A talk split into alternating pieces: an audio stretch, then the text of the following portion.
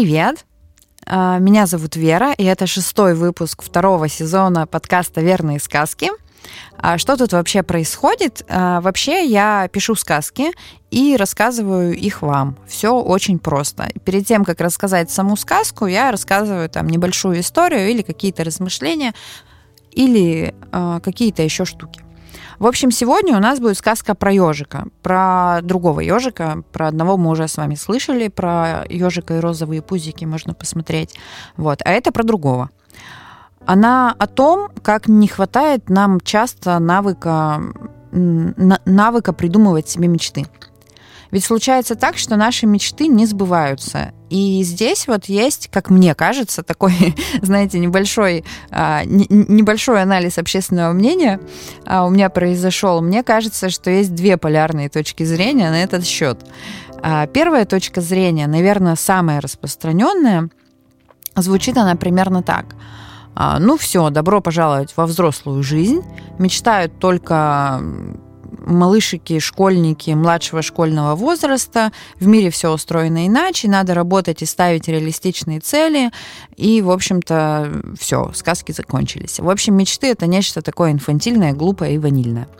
Вторая точка зрения, напротив, очень, я бы сказала, романтизирует мечты. Мол, это главное в жизни, а, нужно ей всегда следовать, э, там, разбить, э, разбить голову о стену, нужно добиваться и верить, и расшибиться в лепешку. Если это твоя мечта, она обязательно сбудется. В общем, как бы это такая другая крайность. По мне, это какой-то вечный спор физиков и лириков, оптимистов и пессимистов. И вот э, когда я писала сказку про ежиков, она э, эта сказка, в общем, передает мои размышления на эту тему. А размышления в том, что, в принципе, все можно совместить э, и, в принципе, все можно. И между двумя полярными точками есть еще куча вариантов, как все может быть.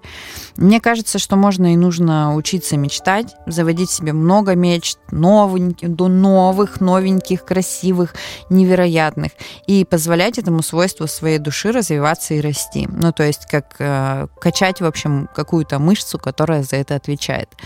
Э, безусловно, не все мечты сбываются, причины могут быть очень разными, но чем больше мы э, чем лучше мы умеем это делать, чем больше мы намечтаем, тем больше их сбудется. Мне кажется, математика а, работает примерно так в этой сфере. А, в общем, давайте слушать сказку про ежика. В старом пеньке жил еж. Самый обычный еж, не молодой не старый, средний – Ежихи и жад у него не было, иногда он ходил в гости к Белке Симе или Бурундуку и Ремею. Надеюсь, этих предприимчивых ребят вы помните. Перед сном тщательно вытирал лапки о лист подорожника, забродившими яблоками не увлекался. Собственно, и зацепиться-то не за что, просто еж. Сидел, это... Сидел он однажды у своего пенька и вспоминал, кем он хотел стать в детстве. Ежом-альпинистом, а мама говорила, что лапки у, ежиков не предназначены для лазания по скалам. Но наш еж упорно карабкался на единственный камень в лесу и перед сном ходил на опушку, откуда была видна настоящая гора. Он думал, что когда-нибудь обязательно заберется на ее вершину и поставит там свой ежиный флаг. Но потом стало понятно, что это все фантазии, конечно. Бесперспективно – неприбыльно, чем питаться на высоте, где научиться лазать и не падать при этом каждый метр. Да и лапки действительно не подходят.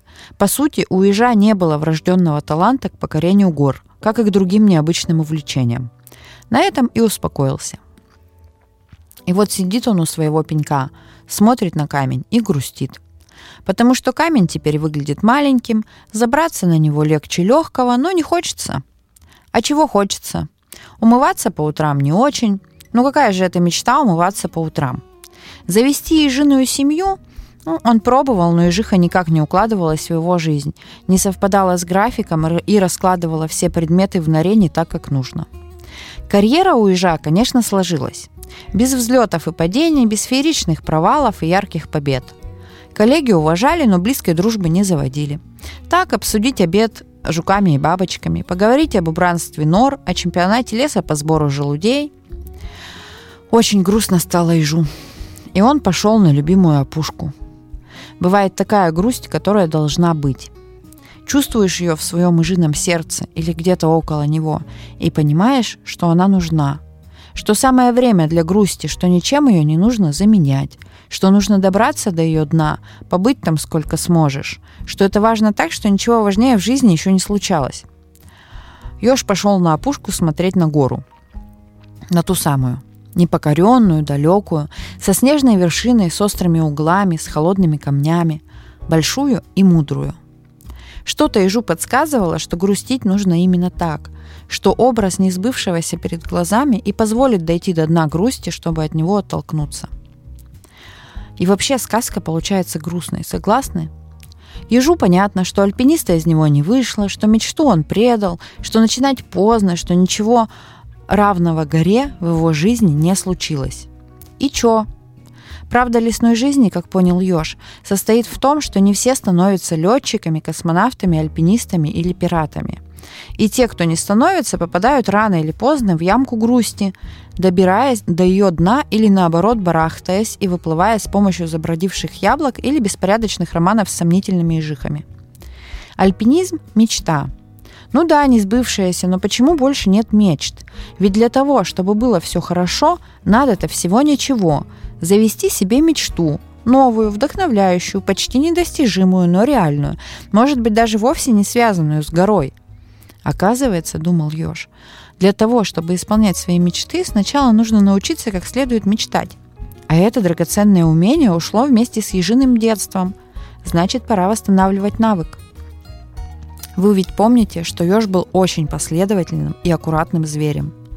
Ёж был, не побоюсь этого слова, перфекционистом, из тех, кто в супермаркет без списка не ходит. И Ёж составил себе план, прямо на опушке, глядя на величественную гору. Первое. Как следует мечтать каждый день? Тратить на мечты как минимум час в день. Лучше два. Качественно мечтать, чтобы ничего не отвлекало, а самые яркие мечты записывать в специальную тетрадочку. Второе. Через 10 дней качественных мечтаний перечитать свою тетрадочку и проверить мечты на соответствие критерию «моя, не моя», а то ведь как бывает, что подцепишь случайно чужую мечту, которая витает в воздухе, а потом окажется, что не твоя, не прет, не вдохновляет. Третье. Выбрать самую-самую свою мечту. Можно даже две или три. И четвертое. Начинать к ней или к ним идти. Ёж уходил с опушки под утро. Довольный, невыспавшийся, улыбающийся. И когда он обернулся в последний раз посмотреть на гору, ему показалось, что она улыбается ему в ответ – все.